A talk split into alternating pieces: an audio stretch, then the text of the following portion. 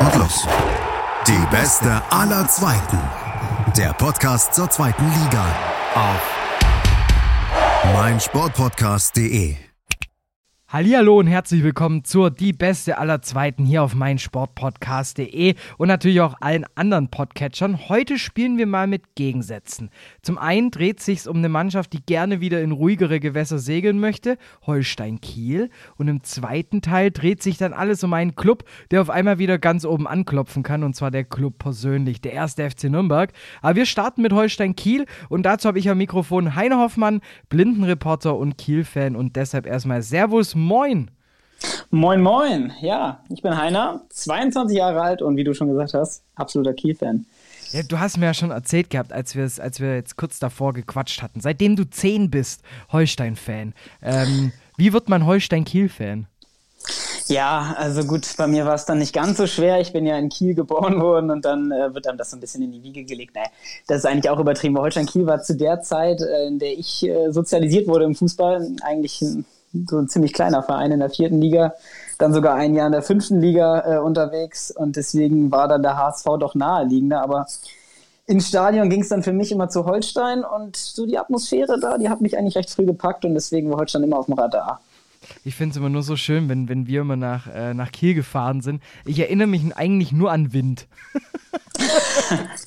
das liegt wahrscheinlich daran, dass der Gästeblock eine ganz schön lange Zeit gar kein Dach äh, drüber hatte und deswegen der Winter immer so durchschallerte. Das kann gut sein, dass, Ach, dass das, es deswegen war. Das passt aber schon wieder ziemlich gut zum Januar, weil dann darf man auch mal ein bisschen frieren. Naja. Kommen wir mal direkt eigentlich äh, auf den wunden Punkt. So, weil wenn man sich jetzt mal die Saison anguckt von Kiel, letztes Jahr noch die gescheiterte Rele Relegation, war es dir dann klar, dass dieses Jahr deutlich stressiger wird? Naja, klar, ist vielleicht ein bisschen übertrieben, aber man, man kann schon annehmen, also, oder beziehungsweise man hat eigentlich immer gedacht, äh, nachdem die letzten Jahre so gut liefen, naja, das nächste Jahr, das, das wird dann nicht, nicht ganz so gut. Jetzt wurden wir verwöhnt und jetzt müssen wir halt wieder gucken, ne? jetzt sollte man das nicht überhöhen oder zu überhöht, überhöht einschätzen, mit zu hohen Erwartungen rangehen und so war es jetzt auch ein bisschen in diesem Jahr, dass es dann so schlecht startete, ist dann doch immer auch eine ziemlich harte Ernüchterung gewesen, aber ähm, es ist nicht so, dass man jetzt äh, chronisch darunter leidet, dass man jetzt in anderen ähm, Gewässern unterwegs ist als noch im letzten Jahr. Aber im Endeffekt, wenn man jetzt so drauf guckt, dass es so tief in den Keller geht, hättest du bestimmt nicht gedacht. Nee, das stimmt, aber hätten man die das letzte Jahr auch noch mit einer Niederlage abgeschlossen, dann wäre ich jetzt sicherlich äh, ein bisschen schlechter gelaunt. Aber dadurch, dass es ein furioses 3-0 gegen St. Pauli, ich war übrigens im Stadion, war wirklich absolute Ekstase, ähm, gab, äh, das hat einen so ein bisschen wieder auch äh, positiv gestimmt. Es ist ja auch so, äh, das finde ich ganz interessant, dass du es jetzt auch gleich ansprichst, das Spiel gegen Pauli. So, du gewinnst gegen den Tabellenführer 3-0. Da denkst du ja am Anfang erstmal so krass, da muss ja richtig was dahinter stecken. Aber wenn ich mir dann sonst schon wieder die Ergebnisse angucke, lässt du dann halt so Big Points liegen, wie zum Beispiel beim 2-2 gegen Sandhausen, wo du ja durchaus die deutlich bessere Mannschaft warst. Eben, ja. Ich konnte es auch kaum ertragen. Ja, aber also das stimmt dann natürlich. Also da hat man wirklich Punkte liegen lassen. Und sonst waren auch viele knappe Ergebnisse eigentlich mit dabei. Klar, am Anfang hagelte es wirklich so 3-0, glaube ich, zweimal hintereinander. 3-0 Niederlagen. Aber danach waren es recht viele knappe Ergebnisse. Und dann hat man auch gemerkt, unter Rapp auch, dass äh, die Mannschaft schon gut spielt. Auch gegen Sandhausen eben, wie du es ja auch gerade gesagt hast. Aber äh, klar, also der Ertrag oder auch ähm, allgemein die geschossenen Tore, das ist einfach zu wenig noch. Das hat man noch bei Holstein Kiel erkannt.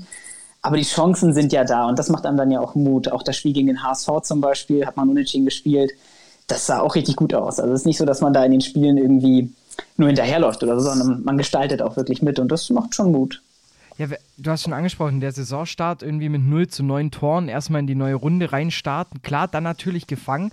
Aber was mich so ein bisschen bei Kiel die ganze Zeit begleitet, ist so, also ich mache das ziemlich gerne am Umschaltspiel der Kieler fest. Ähm, das gefällt mir dieses Jahr irgendwie gar nicht so gut. Ja, äh, das war natürlich so die Perfektion in den letzten Jahren. Ne? Das fing an mit, mit Markus Anfang, dann äh, Walter hat das auch genial spielen lassen. Dann natürlich Ole Werner hat das auch weiter noch perfektioniert. Das war schon genial. also auf einem richtig hohen Level. Ja, dieses Jahr ist so ein bisschen, geht es ein bisschen mehr über den Kampf irgendwie, ne? Also ist nicht ganz so geht nicht ganz so fix nach vorne, stimmt. Ja, und nicht nur über den, also der Kampf, klar, den brauchst du natürlich auch, weil sonst, sonst holst du dann noch nicht mehr die, die so zum Beispiel so ein 3 zu 0 Sieg gegen den Tabellenführer. Aber was mir irgendwie so in der Defensive, wenn ich mir die Mannschaft angucke, also an sich ihr habt ja eine Abwehr, die ja funktionieren sollte im Normalfall. Also wenn ich mir da nur mal angucke, wer bei Kiel da hinten drin steht und wenn ich dann noch sehe, so ein Hauke Wahl, der ja auch, glaube ich, äh, im, im Transfermarkt über eine Million dotiert ist, dann hast du ja eigentlich die Qualität da. Aber warum kommen dann 30 Gegentore zustande? Das ist eine sehr, sehr gute Frage. ähm, Wenn also, du beantworten kannst, wird, glaube ich, der neue Trainerposten, weiß ich, an wen der geht. ich glaube auch, ja. Also ich, ich werde mich mal versuchen. Nee, also du hast schon, du hast vollkommen recht. Also da hat sich ja auch nicht, nicht, nicht wirklich was getan und die Leute sind auch echt gut. Also auch ein Stefan Tieska ist jetzt auch kein schlechter Spieler. Gut, Komenda zum Beispiel, Marco Komenda, ein Innenverteidiger von Holstein Kiel, der hat sich recht früh in der Saison, ich glaube im ersten Spiel gleich gegen St. Pauli, wenn ich mich nicht irre, einen Kreuzbandriss zugezogen. Ähm, war dann recht lang echt weg vom Fenster. Der kommt jetzt natürlich auch wieder neu hinzu. Ja, an dem wird es jetzt aber auch nicht gelegen haben. Also vielleicht, ich mache so ein bisschen auch an, an der Sechserposition fest. Ähm, gab ja im Mittelfeld ein paar Abgänge. Jason Lee beispielsweise weggegangen. Jonas Meffert, ein echt guter Stabilisator, der jetzt beim HSV auch echt gute Spiele macht, muss man sagen. Der hat sich da auch gut eingefügt.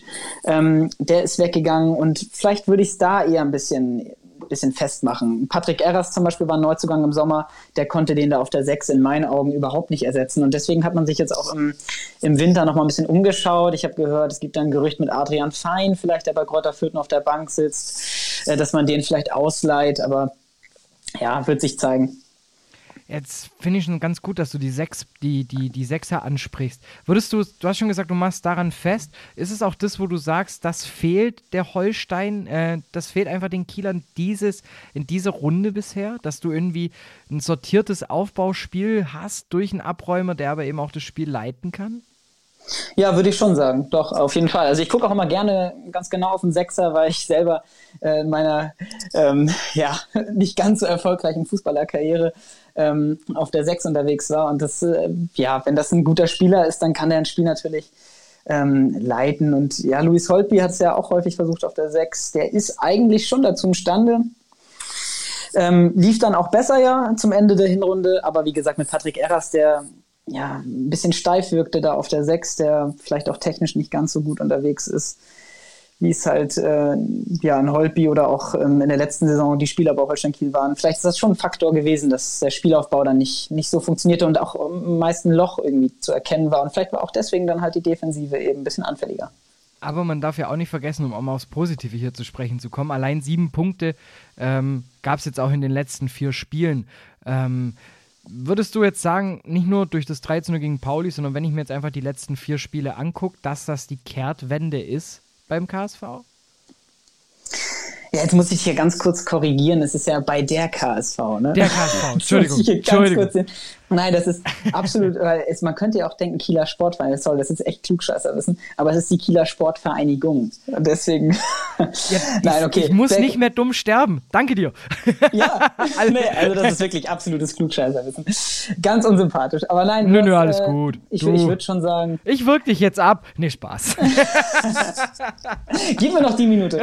ähm, also ja, doch, es ist schon, es ist schon in gewisser Weise eine Kehrtwende zu erkennen. Aber auch die Spiele davor, seit äh, Rapp eigentlich da ist, fand ich durchweg, waren gute Spiele, ähm, die Holstein Kiel gemacht hat. Und ja, wird sich zeigen, wie sie jetzt rauskommen. Das Problem ist dann so ein bisschen, da wirst du wahrscheinlich auch noch drauf zu sprechen kommen, dass jetzt wieder ein paar Corona-Fälle gab bei Holstein Kiel. Phil Neumann, der in absoluter Top-Verfassung ist, äh, hat es getroffen. Louis Holtby. Das ist natürlich jetzt für das kommende Spiel gegen Schalke schon wirklich schade und das ja, hoffentlich geht es dann so positiv weiter, kommt man so positiv aus der Winterpause. Dann kann man vielleicht von der, von der Kehrtwende sprechen. Ja, dann, wenn du mir dies, den, den Pass so schön in, in den Lauf schickst, dann äh, werde ich jetzt mal gleich mal verwerten und sage, du hast die Corona-Fälle angesprochen. Jetzt gegen Schalke. Ähm, ist es mehr für dich eine Chance, jetzt gerade mal für den Verein zu zeigen, wo er wirklich steht? Oder muss man jetzt einfach gucken, nicht auf die Fresse zu bekommen? Also ich glaube, mit der Haltung geht Holstein Kiel jetzt nicht äh, nach Gelsenkirchen, ähm, ähm, nicht auf die Fresse zu bekommen. Aber sicherlich ähm, beispielsweise auch Fabian Reese, der jetzt nicht mit dabei sein wird, der ja auch bei Schalke in der Jugend gespielt hat und vor dem man dann vielleicht als, als Schalke 04 doch ein bisschen Respekt hätte, da auf dem Flügel, dass der jetzt halt äh, Corona-bedingt fehlt. Das ist schon sehr schade. Aber trotzdem, nichtsdestotrotz ähm, sind da ja genug gute Spieler, mit denen man dann auch vielleicht bei den Knappen punkten kann. Also ich würde es sehr hoffen und ich meine, Schalke ist Vierter, Pauli ist Erster, Holstein hat Pauli geschlagen. Also nach der Rechnung. Ja, da kannst Klares du, Ding. Da kannst du doch bergauf gehen nach der Rechnung. Also dann, dann, Genau. dann darf es nicht mehr so viele Niederlagen geben in der Rückrunde. Sonst wäre es unlogisch, ne? Formel geht nicht auf. Aber wenn wir, ähm, gerade wenn wir schon bei Personal sind, Ausfällen etc. etc. Ähm, wir haben die Position des Sexers angesprochen. Ähm, wo würdest du sagen, ist noch Handlungsbedarf, wenn man sich den Kader anguckt? Wo muss nachgebessert werden? Also ich habe gelesen auf dem Flügel.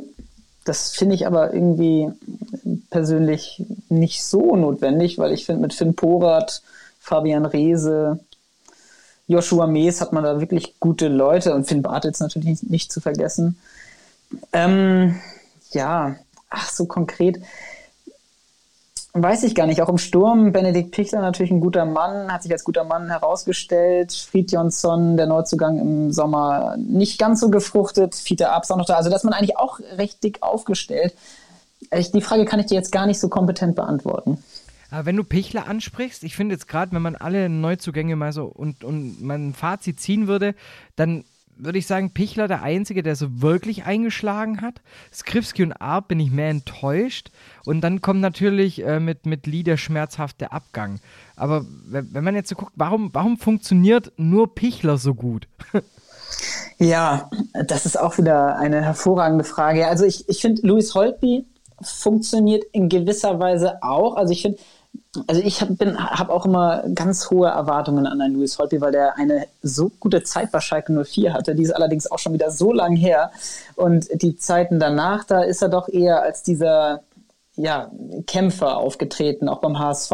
Und genau diese Attitüde zeigt er eigentlich auch bei Holstein Kiel. Deswegen kann man eigentlich schon mit ihm zufrieden sein. Ich glaube, er, er, ruft schon das ab, was er, was er jetzt halt spielen kann, auch wenn er mal in meinen Augen irgendwie ein anderer Spiel, Spielertyp war. Aber wie gesagt, ist einfach zu lang her. Ähm, deswegen würde ich sagen, Holtby auch ein guter Transfer gewesen. Aber ansonsten, ja, Skripski viel auf der Bank. Hat sich noch nicht so bewiesen. Patrick Erras habe ich ja schon ausreichend abgelästert. ähm, ja, das kann ich ja auch nicht so genau sagen, warum die jetzt nicht funktionieren. Es ist halt immer interessant zu sehen, wenn, wenn du halt guckst, wie viel, wie viel Geld ausgegeben wird. Ähm, ich glaube, sogar eine halbe Million äh, Transfer minus erwirtschaftet in der, äh, in, in, im Sommer. Da, da, stellt sich dann immer für mich die Frage, ja, woran hattet ihr gelegen, ne? Woran es ja. gelegen hat. das ist immer die Frage. nee, weil, weil, bei Kiel, es ist halt eine Mannschaft, du sagst, man wird mittlerweile erfolgsverwöhnt. Ich würde sagen, nicht nur noch erfolgsverwöhnt, sondern man stand auch für sehr attraktiven, schnellen, schönen Fußball. Die Trainer der letzten Jahre hast du vorhin schon aufgezählt gehabt. Ähm, muss ich Rapp jetzt erst noch finden? Wie ist das so? Wie ist so die Einschätzung oder auch vielleicht noch, noch ganz anders gefragt noch? Also, das würde ich einmal noch witz, äh, wissen gerne von dir, wie sich Rapp da einbringt. Du bist viel näher dran. Ähm, und das andere ist, wie wird in der Stadt darüber geredet, was ähm, die KSV gerade spielt? ähm, ja, also vielleicht gehe ich direkt mal auf den zweiten Punkt ein, wie in der Stadt darüber geredet wird. Also das äh, hatte ich auch gesagt äh, schon vorhin, du hast auch gerade nochmal angesprochen, dass man einfach ein bisschen erfolgsverwöhnt wurde in den letzten Jahren. Also in der Stadt, diejenigen, die schon lange zu Holstein gehen, die kennen Holstein Kiel eigentlich nicht als den Verein, der die KSV jetzt halt geworden ist in den letzten ähm, vier, fünf Jahren. Und deswegen ist man da immer ein bisschen zurückhaltend mit so großen Prognosen und gibt sich eigentlich dann schon auch zufrieden, einfach mit der Tatsache, dass man in der zweiten Fußball-Bundesliga spielt. Weil das eben über Jahre hinweg überhaupt nicht selbstverständlich war. Das war 2017 der erste Aufstieg in die zweite Fußball-Bundesliga seit, glaube ich, 1978. Also das hat wirklich lang gedauert. Und da waren ähm, zum Teil noch, also wie gesagt, als ich als Zehnjähriger da stand, ist zwar auch schon ein bisschen her, aber vielleicht auch noch nicht ganz so lang. Ähm, da waren äh, da, was weiß ich, 2000 Zuschauer im provisorisch ausgebauten Holsteinstadion. Gut, das ist immer noch so ein bisschen der Fall, aber jetzt sind da 15.000 und die könnten zum Teil noch mehr Tickets verkaufen. Gut, sind jetzt auch nicht immer 15.000, aber noch vor Corona war es eben so der Fall, als dann diese Topspiele an, anliefen und Relegation gespielt zweimal, einmal gegen Wolfsburg, jetzt letztes, äh, nee, Jetzt gab es ja gar nicht, äh, doch klar, jetzt gegen Köln. Also zweimal Relegation um, um den Aufstieg in die erste Liga. Also das sind schon tolle Erlebnisse und was dann an solchen Tagen in der Stadt einfach los war, ähm, ich glaube genau das ist halt einfach das, das, da, dafür ist man dann so dankbar, einfach, dass man äh, über Wochen hinweg, auch letztes Jahr, einfach so polarisiert immer in die Zeitung schaut, was geht bei Holstein und was ist am Wochenende los und äh, was machen die Fans, wie haben sie wieder gespielt. Ähm, also da, da ist man schon irgendwie dankbar für. Was war der erste Teil der Frage? Jetzt habe ich so lange gequatscht. Ja, alles gut. Das war die perfekte Antwort auf, meine, auf die zweite Frage. Die erste Frage, ich weiß auch, als Journalist stellt man ja auch keine zwei Fragen hintereinander. Menschenskinder.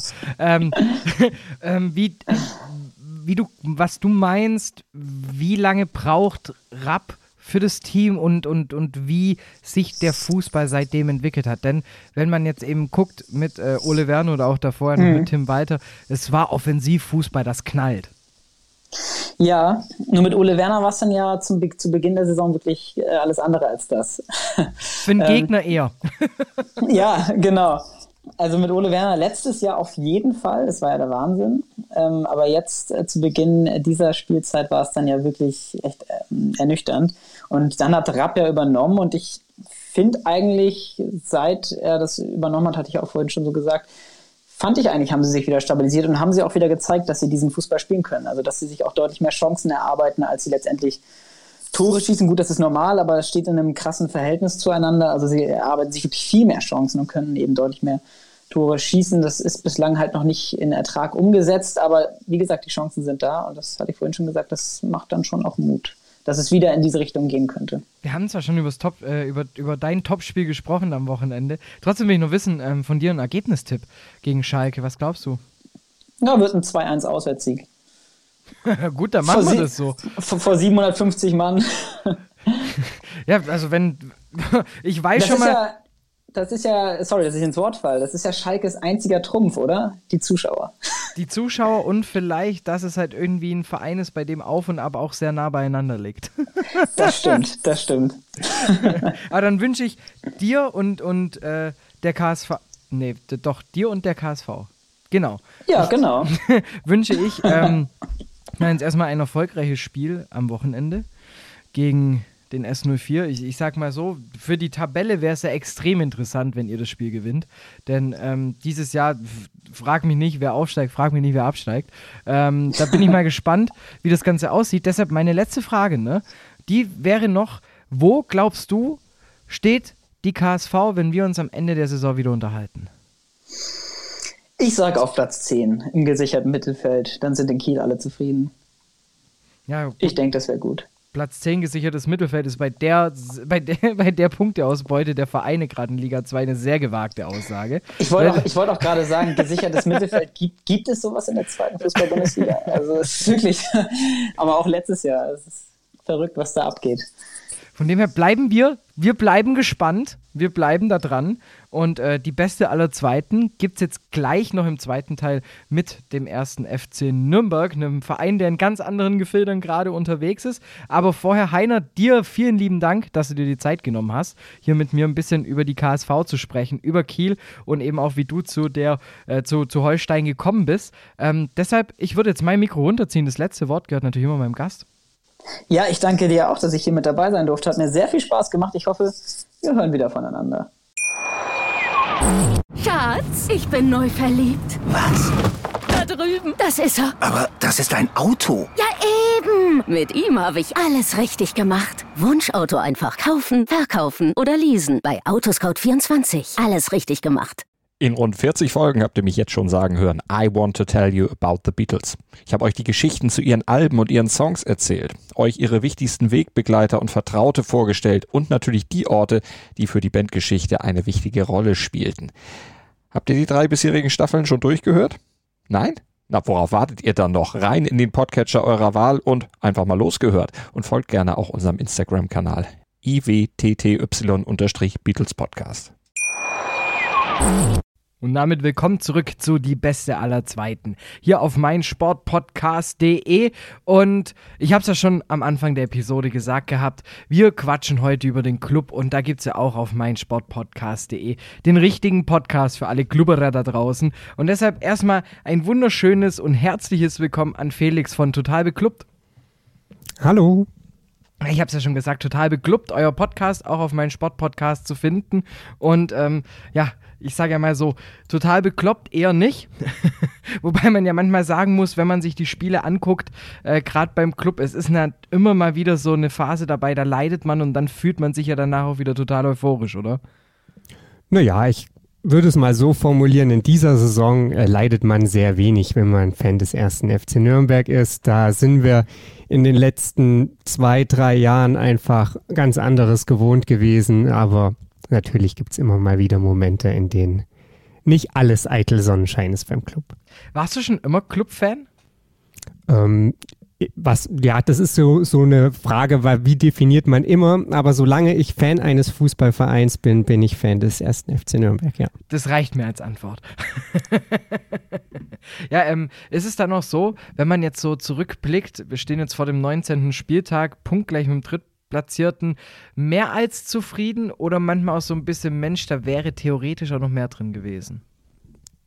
Generell, wenn man sich auch einfach anguckt, wo wir herkommen, bin ich mehr als zufrieden. Wir spielen eine Saison, die über dem ist, was ich erwartet habe.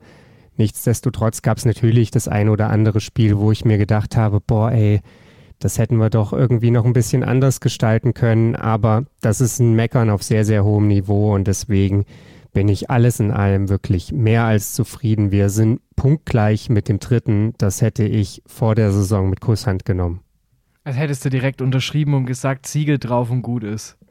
Absolut. Also, wie gesagt, wir haben Saisons hinter uns, die zum Vergessen waren. Die Bundesliga-Saison war wahrscheinlich die zweitschlimmste, die ich je erlebt habe. Und das ist nur die zweitschlimmste, weil die danach einfach noch viel schlimmer war, als wir fast in die dritte Liga abgestiegen sind. Und in all dieser Euphorie, die jetzt schon wieder so ein bisschen um den FCN herum entsteht, wird gerne vergessen, dass auch letztes Jahr nicht alles so richtig gut war. Also es gab letztes Jahr auch so um die Jahreswende herum eine, eine, Phase, in der ich mir nicht sicher war, wie lange wir den Weg mit Robert Klaus noch gehen werden, wenn das weiter so läuft.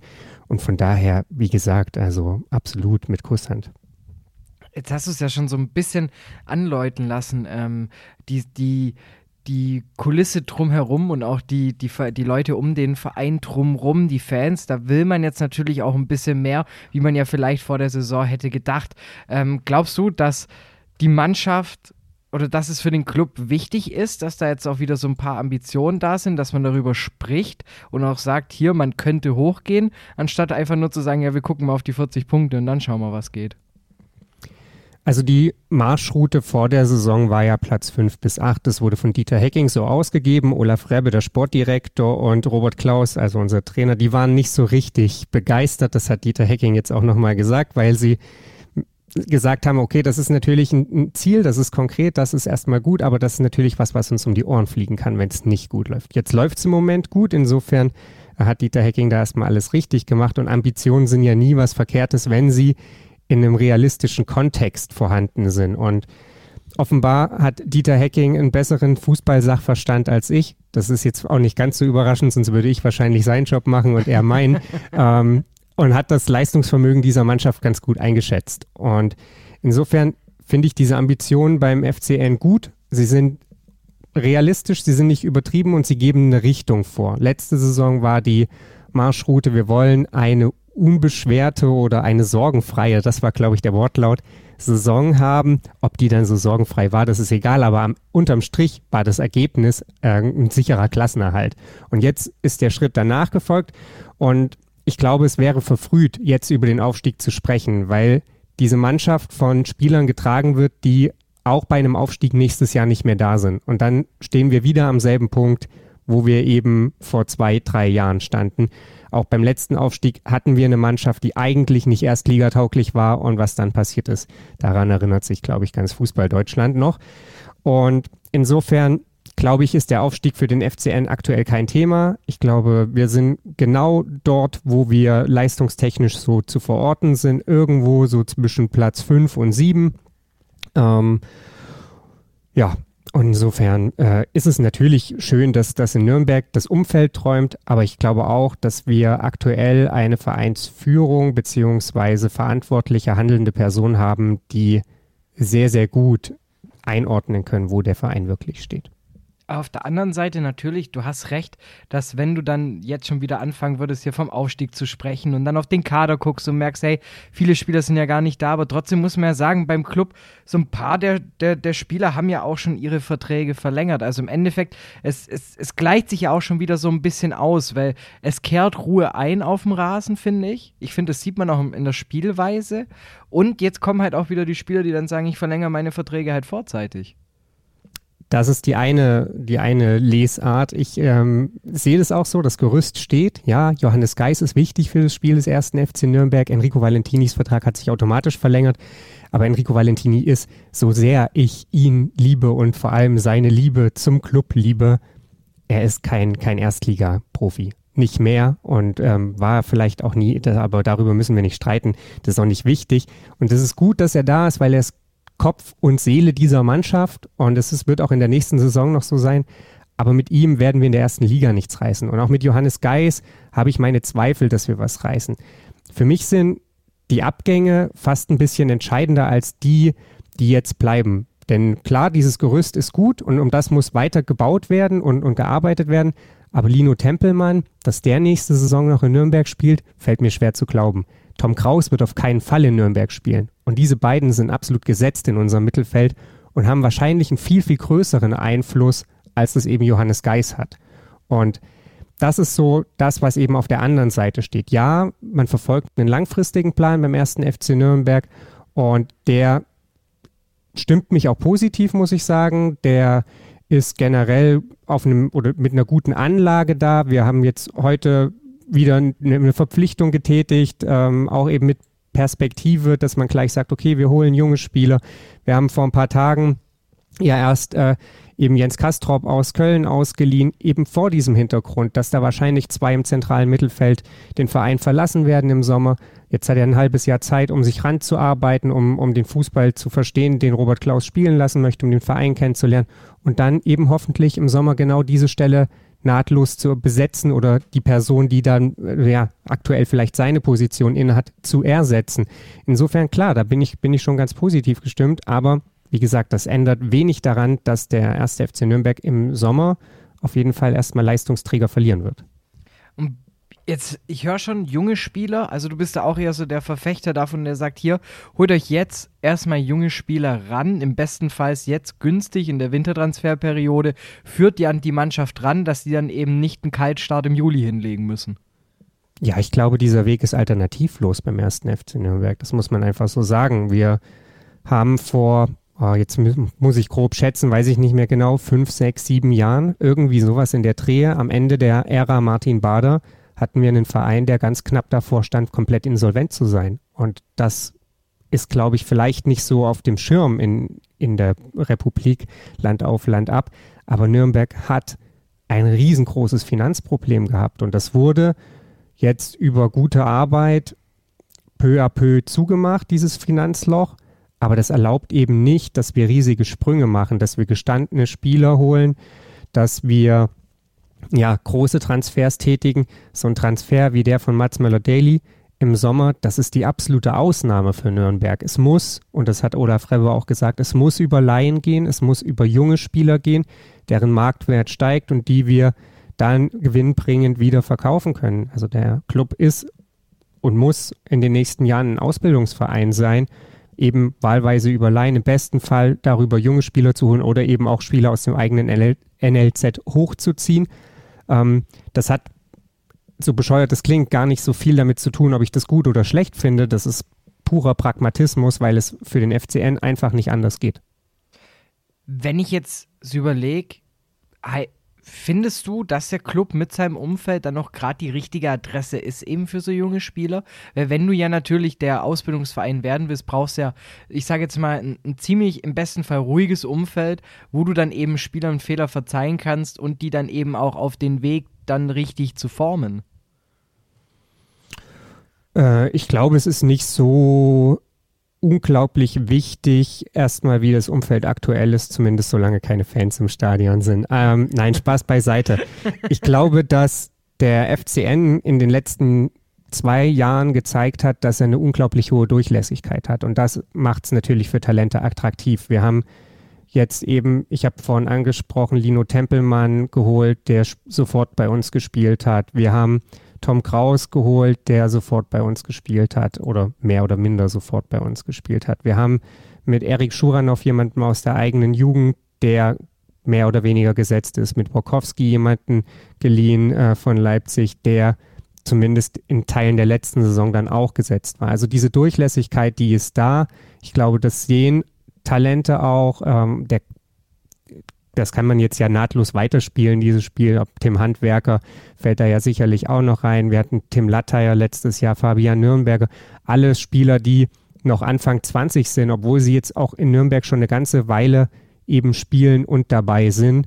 Und ich glaube, das ist ein gutes Zeichen für Talente. Und dann ist natürlich immer so ein bisschen die Frage, passt es zusammen? Ich glaube, da hängt bei aller Fußballromantik dann immer viel davon ab, wer sind da gerade die handelnden Personen, kann sich Spieler XY vorstellen, unter Trainer ABC zu arbeiten, äh, ist das eine Art von Fußball, die da gespielt wird, in der sie sich aufgehen sehen?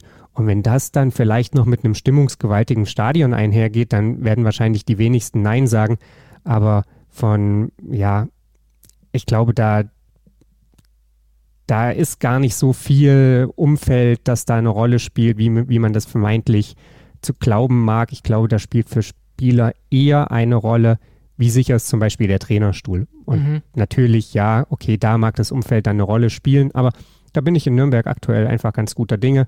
Also ich glaube nicht, dass wir Robert Klaus jetzt in den nächsten ja, sechs, sieben, acht, neun, zehn Monaten vor die Tür setzen werden, eher wird uns äh, ja, unter der Nase weggekauft. eher fliegt dann eben mal so ein Check vorbei, ne, der dann eben dafür sorgt, dass du wieder ein bisschen Wechsel auf der Trainerbank hast. Aber bevor wir ähm, noch zum Ende kommen, jetzt geht es ja erstmal hier äh, alles das, was man jetzt eben sich erarbeitet hat und sich vorgenommen hat in der Winterpause, natürlich auch wieder auf den, auf den Rasen zu bringen. Es geht auch direkt los mit eigentlich, finde ich, einem der Topspieler auch des Spieltags, denn da steht richtig, richtig viel auf dem Programm. Ihr spielt gegen Paderborn. Paderborn drei Punkte hinter euch. Wie siehst du den Gegner? Ja, wenn ich das so genau wüsste. Also Paderborn ja übrigens so ein Spiel, von dem ich in der Hinrunde sagen würde, ja, warum haben wir das nicht gewonnen? Da haben wir relativ spät den Ausgleich kassiert, waren eigentlich gut in der Partie drin und wenn ich mich richtig erinnere, schießt Paderborn überhaupt nur zweimal auf die Kiste und macht zwei Treffer.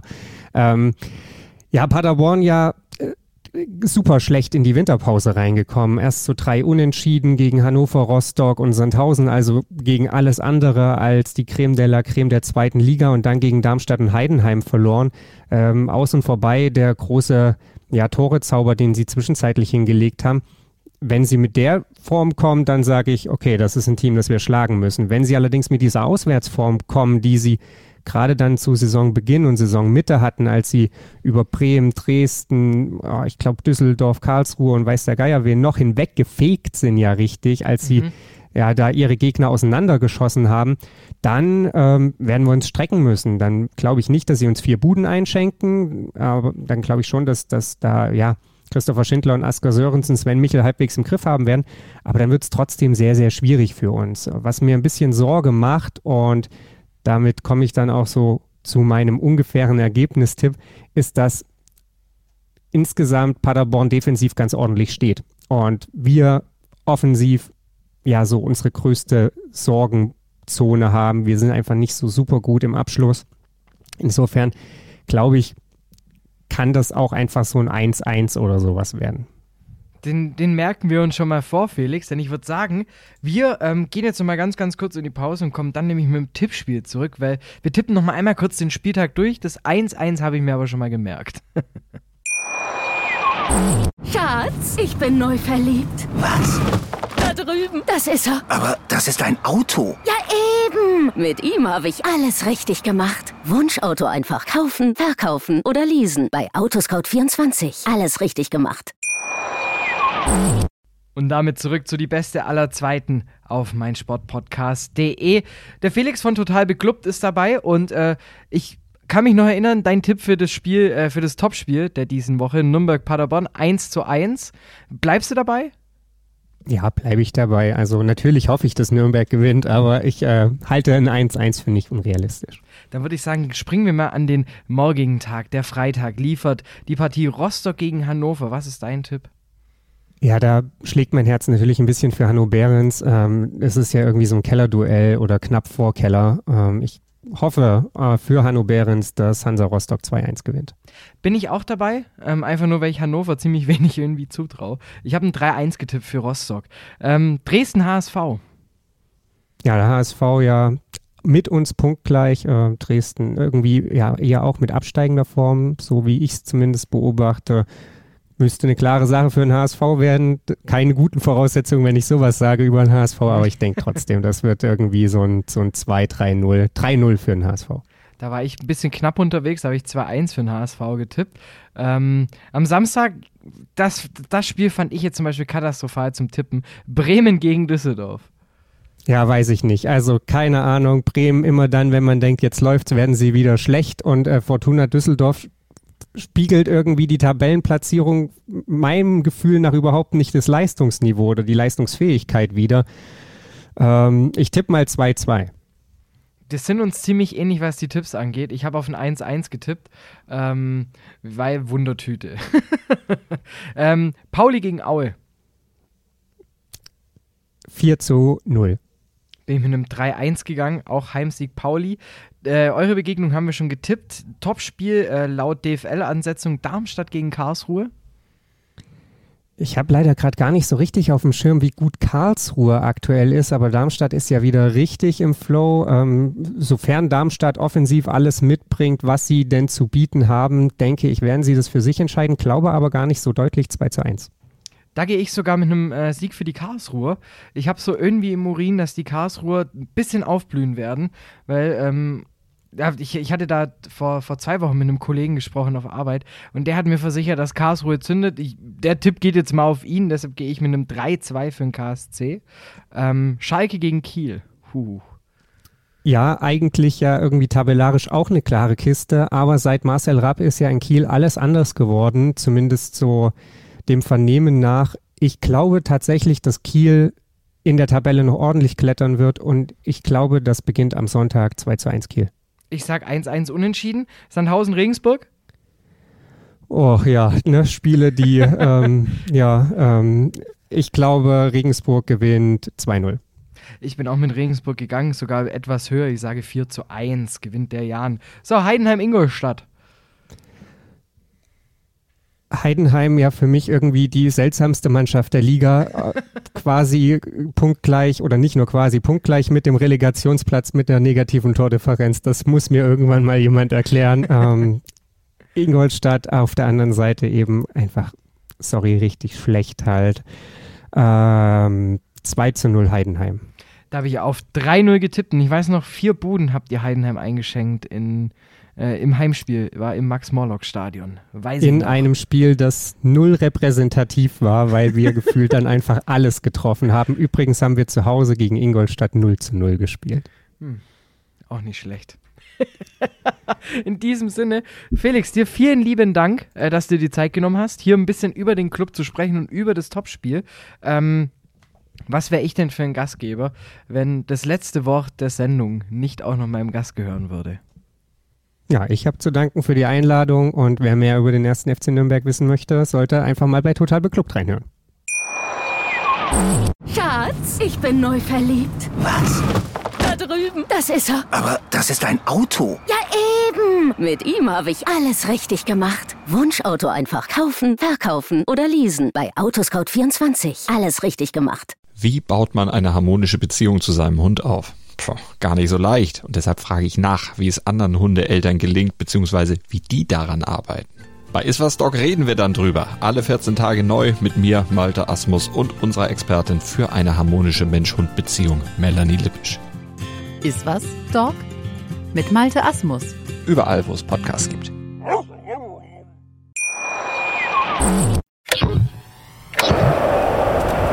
Und los. Die beste aller Zweiten. Der Podcast zur zweiten Liga. Auf meinsportpodcast.de. Schatz, ich bin neu verliebt. Was? Da drüben. Das ist er. Aber das ist ein Auto. Ja, eben. Mit ihm habe ich alles richtig gemacht. Wunschauto einfach kaufen, verkaufen oder leasen. Bei Autoscout24. Alles richtig gemacht.